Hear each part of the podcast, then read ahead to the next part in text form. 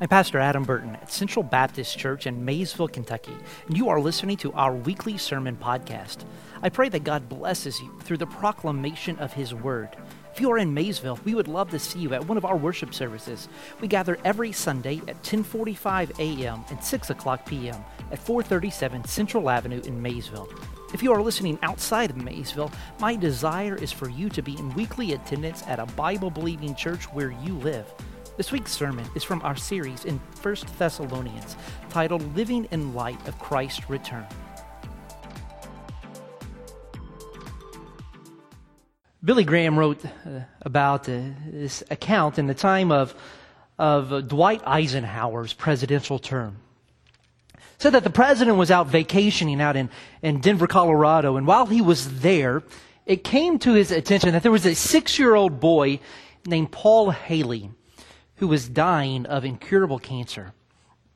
And he had gone, and he had this one great dream that someday he would be able to meet the president. So Dwight Eisenhower uh, made an act that would long outlive his great speeches when he said to one of his aides, let's go and, and meet Paul Haley. So they got in the, the presidential limousine and, and they, they drove one August Sunday morning to the home of Paul Haley and he didn't know they were coming. Flags on the fenders were flying on as this black limousine drove up and the doors flew open and out walked the president who knocked on the door. Mr. Donald Haley, the father who he was wearing blue jeans and just an old dirty shirt and one day's growth of beard, opened the door. And he said, Yes, can I, can I help you? And the president responded, Is Paul here? Tell him the president would like to see him. And little Paul, to his amazement, walked around his father's legs and he stood and he looked up to the face of this man that he admired the most. Dwight Eisenhower, he, he, he kneeled down and, and he shook his hand and he took him out to see the presidential limousine. And before he said goodbye, he hugged little Paul Haley. They shook hands and, and then he left.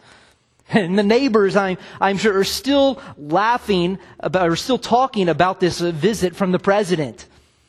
There was only one man who was not entirely happy about it.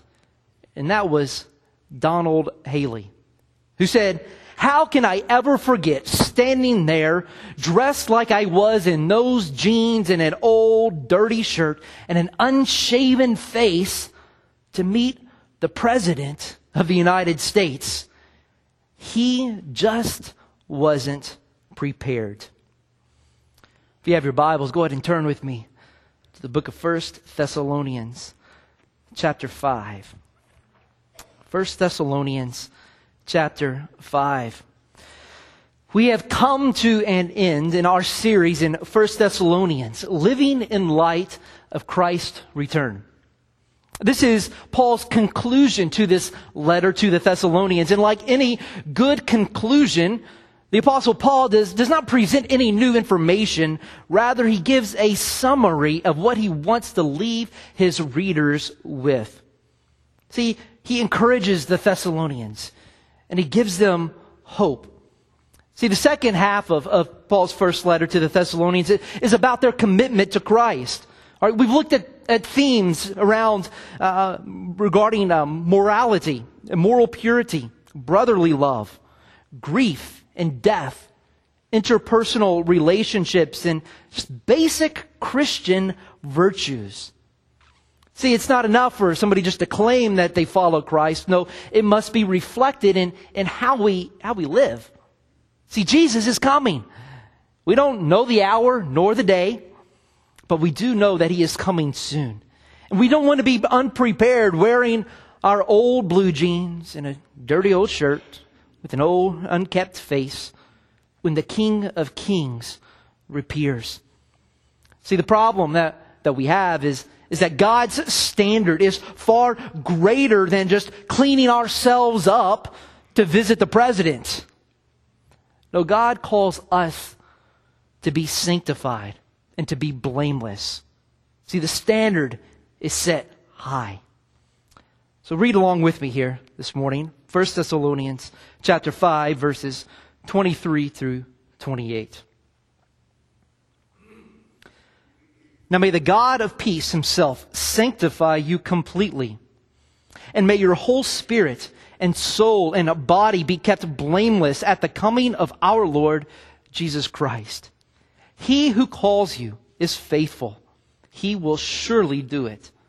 Brothers, pray for us. Greet all the brothers with a holy kiss. I put you under oath before the Lord to have this letter read to all the brothers. The grace of our Lord Jesus Christ be with you. May God bless the reading of his holy word.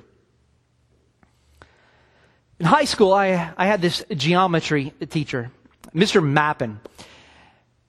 One thing about Mr. Mappin is that he made his tests extremely hard. Did you ever have a teacher like that that it didn't it didn't matter how much you studied or how hard you tried, you knew that you were going to struggle on that exam? Well, this was Mr. Mappin's geometry class. And he would always give us a study guide. And so we felt, well, he's given us a study guide. We should be well prepared for the exam that, that's coming up. And so we would sit down and we would spend hours going over every single problem on that study guide so that when the test came, we could regurgitate what we had already learned. Well, remember that, that first test that he had given us. And pretty much everybody in the class failed that test. One student, I remember, raised his hand. This was not, not me. I was scared to death. But he raised his hand, said, Mr. Mappin, he said, none of those problems that you gave us in the study guide were on that test. And he unapologetically, unapologetically replied, well, you're right. He said, why would I give you a test on things that you already know?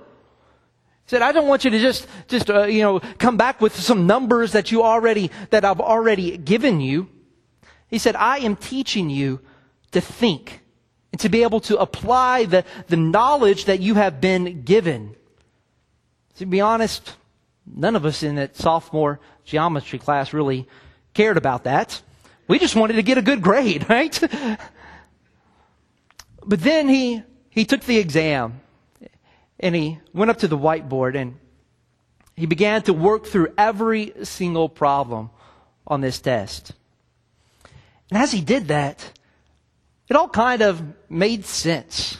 What we struggled with on, on the test became clear as our teacher began to un, unpack it.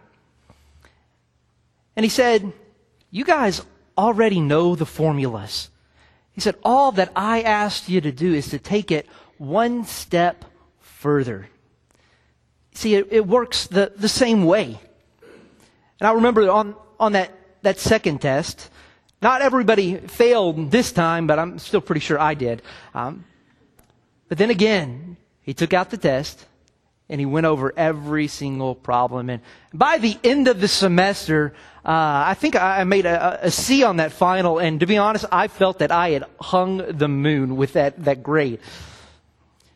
Then it came time for, for the final grades came out and pretty much everybody in the class is panicking because we all needed good grades to, you know, to get into college and all of that. And, and he said, don't worry about your grades. He said, I'm going to make sure that, that y'all are, are taken care of. He said, I would much rather you learn how to think than to get an easy A. I don't think I, I, struggled in any college class as much as I did in my sophomore geometry class. But I am grateful that, that Mr. Mappin didn't lower the bar for us so that we could easily pass that class. Instead, he taught us how to, to think for ourselves and to, and to raise our standards so that we could exceed anything we thought we could ever accomplish. You see, even, even more so, the standard that God has set for Christians is not just difficult, it is impossible. But instead of God lowering his standards, he gives us himself. See, God demands complete sanctification. Now, theologians love to come up with big words that honestly make them sound, I guess, smart and important. Oftentimes, there are other words that are easier to explain and easier to understand. However, there are some words when the Bible talks about these words, it's good for us to, to know what they are and what they mean. And sanctification is, is one of those words. Simply, it means it's the process of becoming holy. We also might say it's the process of us becoming more like Jesus Christ, to be set apart for a specific purpose. See, we are to be blameless before God. Look at verse 23 in chapter 5. He says, Now may the God of peace himself sanctify you completely, and may your whole spirit and soul and body be kept blameless at the coming of our Lord Jesus Christ. See, the word peace is, is often defined as the absence of, of conflict. But this isn't really what, what peace is at, at all. We are now in the, the holiday season. You may have already had some holiday gatherings. And, but have you ever been to a, a family gathering where, you know, nobody's really fighting, but you can tell something is wrong. Right? The, the tension is so thick that you can, you can cut it with a, with a knife. It feels like, like the house is just one big pressure cooker that is just waiting to, to explode. And sadly, oftentimes it, it does. You see, we can't avoid conflict or struggles or difficulties. They seek us out.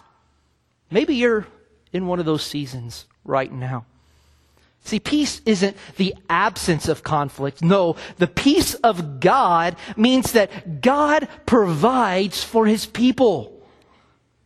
See, you may not know whether or not you're going to have a job tomorrow. If you're in that place, know that God provides for you.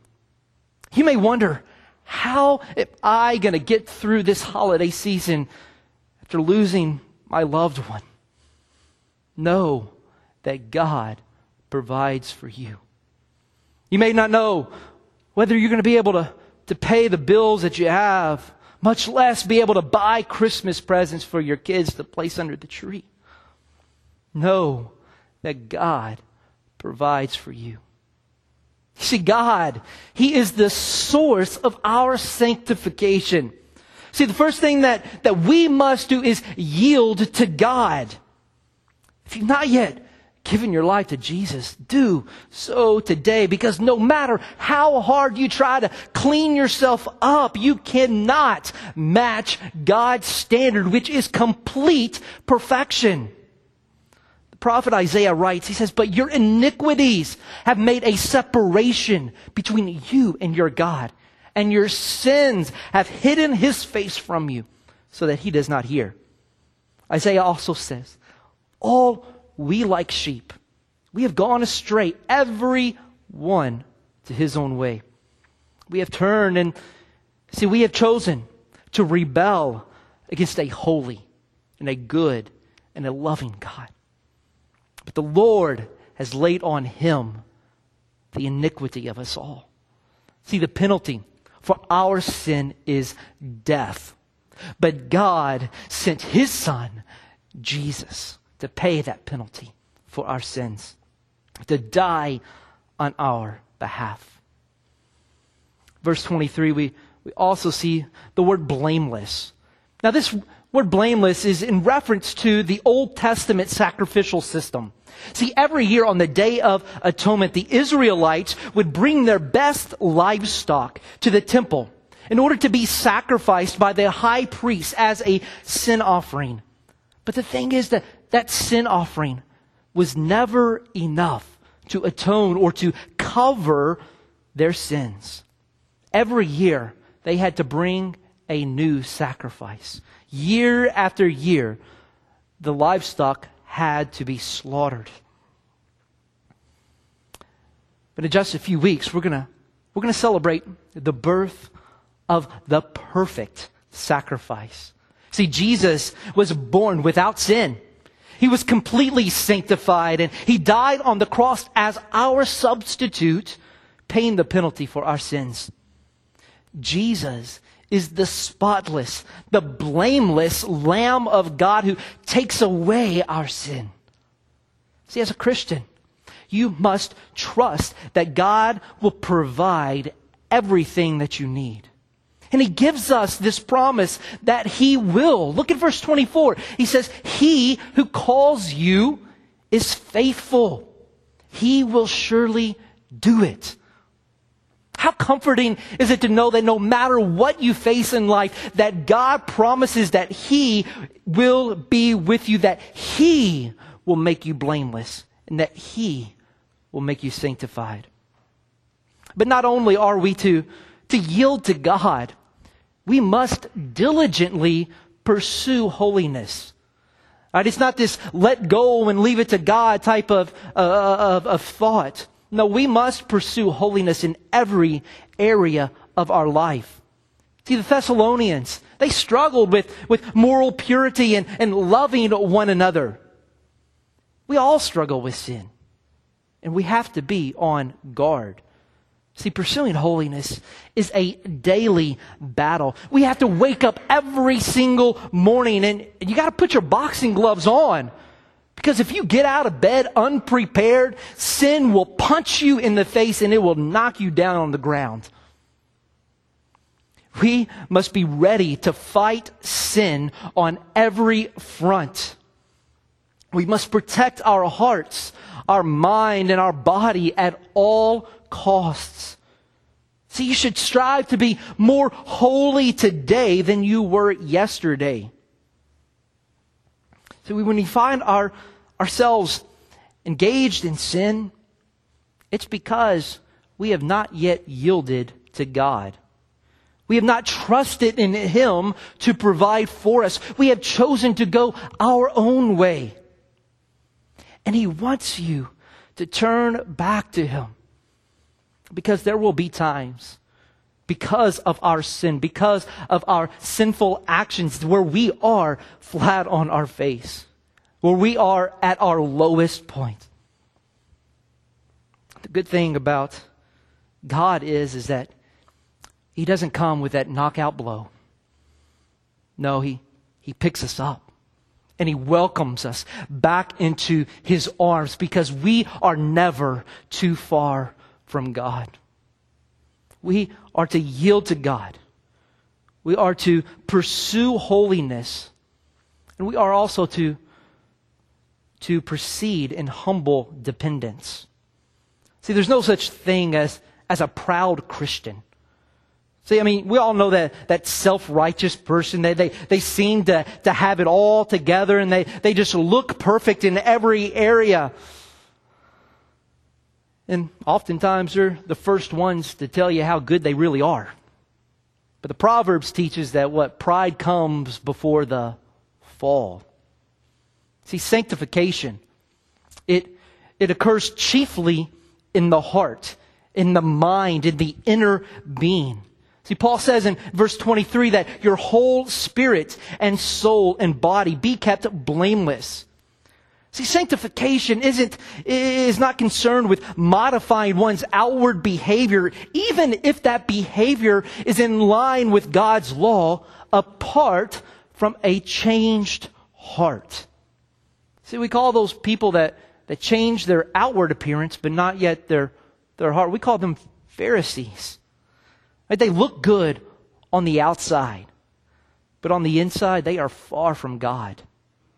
Jesus said in, in the Sermon on, on the Mount that it's not good enough for man to not commit adultery, right? But he said that if you even have lust on a woman in your heart, that you have committed adultery in your heart. You've heard the, the parable of, of the rich young man or the rich young ruler. Right? He, he asked Jesus, he said, What things do I need to do in order to inherit eternal life? And Jesus says, well, basically, you, you need to keep the Ten Commandments, right? And he's like, oh, I'm good. He's, I'm good. I, I've kept all of, all of those commandments. He says, well, that's, that's good. He said, but I need you to do one other thing for me. He said, I need you to sell all of your possessions and give them to the poor and then I need you to follow me. And the rich young ruler said, Oh, oh, I, I can't do that because I have, I have so much stuff. And he walked away sorrowful, never following Christ. Now, this isn't a, a, lesson on whether or not we should give to the poor, which I would uh, advocate that we should, but no, this is a lesson that points to that the young rich man would not trust God to provide for him. His faith and his trust was, was in his wealth, not in Christ. See, we, we don't just grow in sanctification by, by trying harder. No, we must be fully dependent upon God to provide for our sanctification. Now, this doesn't mean that we, we don't have to work. No, we pursue that holiness, but it starts with that reliance on God. That's often the, the opposite way, though, that we, we typically pursue holiness, isn't it? I mean, you know, we want to we want to clean ourselves up. We want to look presentable before God before we before we come to Him. But the problem is, is we can't ever get clean enough.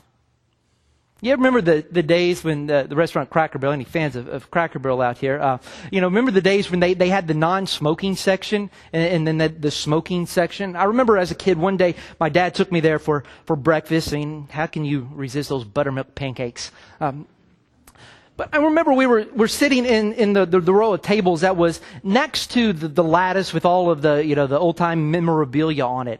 And on the other side of that lattice was the smoking section. Now, even as a kid, this didn't make a whole lot of sense to me because even though we were in the non smoking section, you could very well smell the smoke coming through the, the lattice work. You see, the thing is that no matter how hard you, you try to, to, to, to alienate the, the, the smokers and keep them away from the non smokers, that smoke infiltrates the entire restaurant. See, there's nothing you can do to remove, you know, smoking from a restaurant other than to make it a non-smoking restaurant. See, it's kind of like, like sin. See, sin affects our entire being.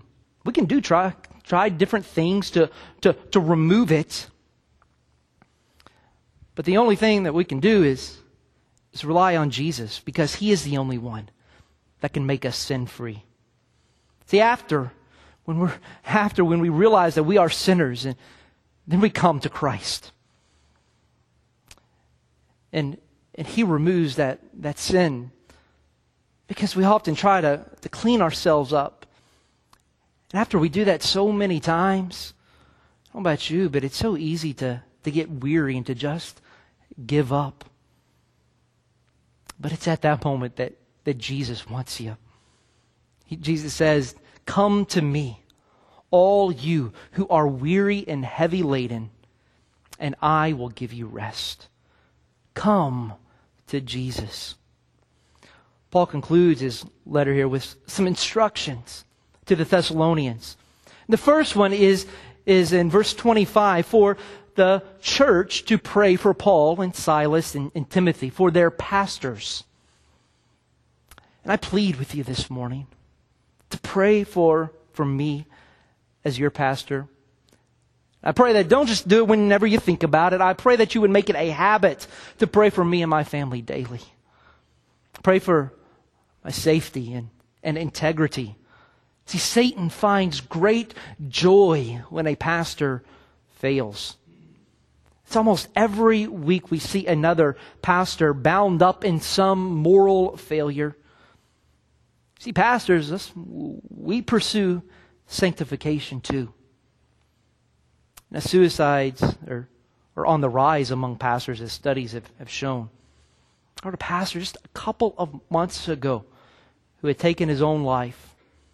And he did so because uh, he went into a church that was dying with hopes of revitalizing it. But he didn't succeed.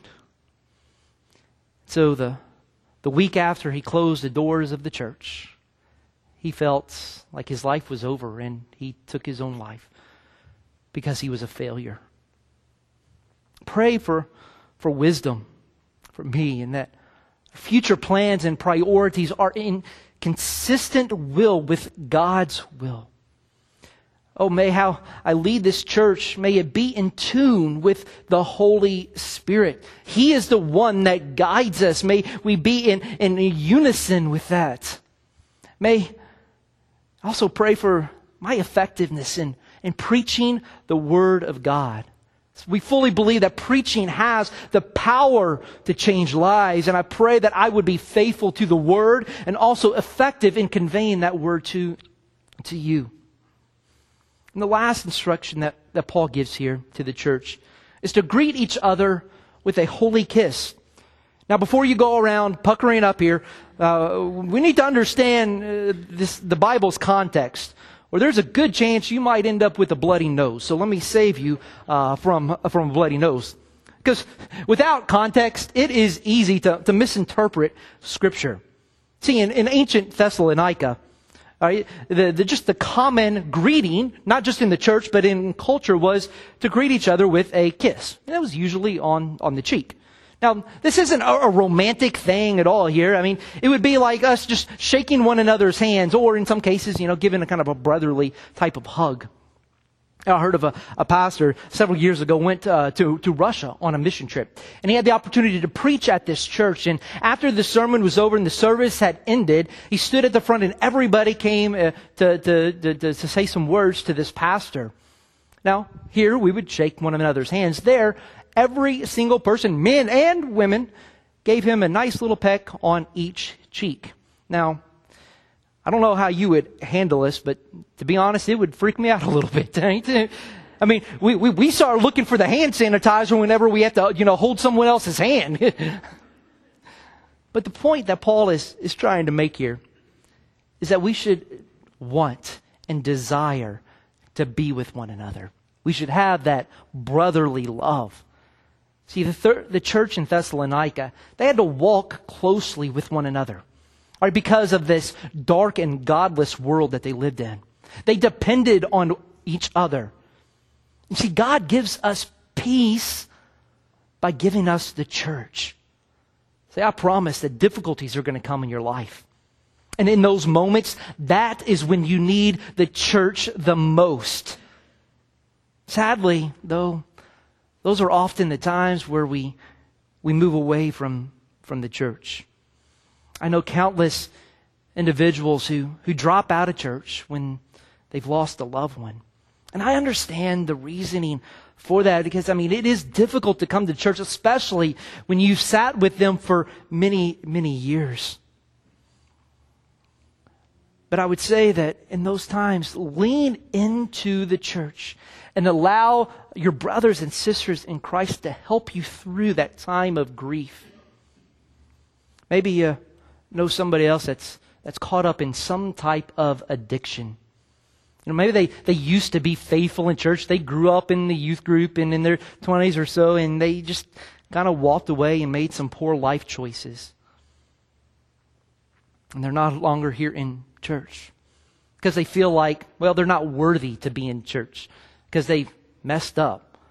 Well, hello. All of us are messed up. All right, just join in the club here.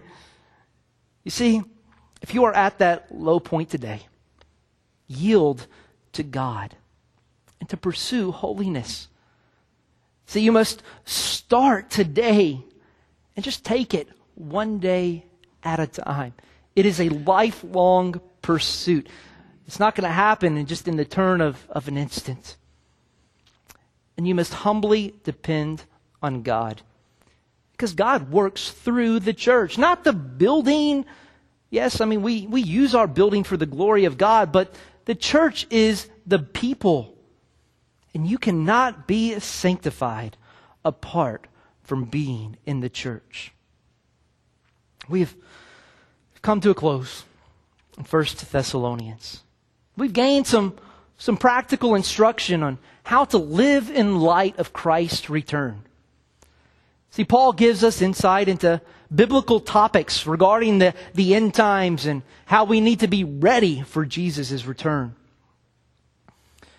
See, we don't need to to empty our 401ks or stocked up on, on canned goods. Rather, we need to, to live our lives as if Christ is coming at any moment. We need to daily pursue Christ and share the gospel with those who have not yet heard.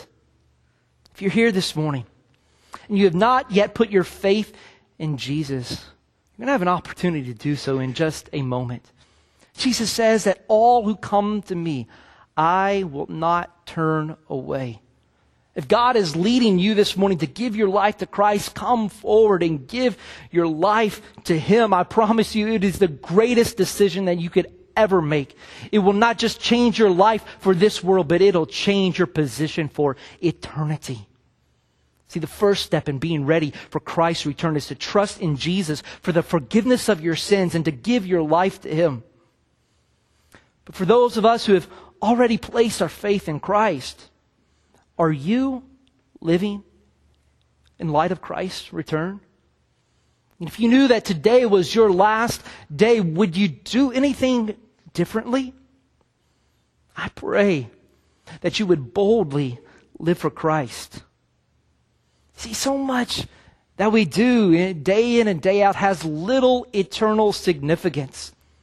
But what we do for Jesus has an impact for eternity. Are you pursuing Christ with everything that you have? Whether it's your money, your time, your focus, your desires. Or have you lost that, that desire to even follow Christ? You're just kind of in a rut and you just, you know, you're just doing things based on tradition. If you've lost that desire to follow Christ, come back to Him learn to love Him again. Trust in God with all your heart. Lean not on your own understanding, but in all your ways acknowledge Him, and He will make your paths straight. May we live faithfully in light of His return. And I promise, I promise you this. This isn't my promise, this is God's promise that He will take care of you and that you will live the life that He has designed you for. Would you pray with me, please? Heavenly Father, we, we come to you this morning as sinners, as sinners who need saved from our sin.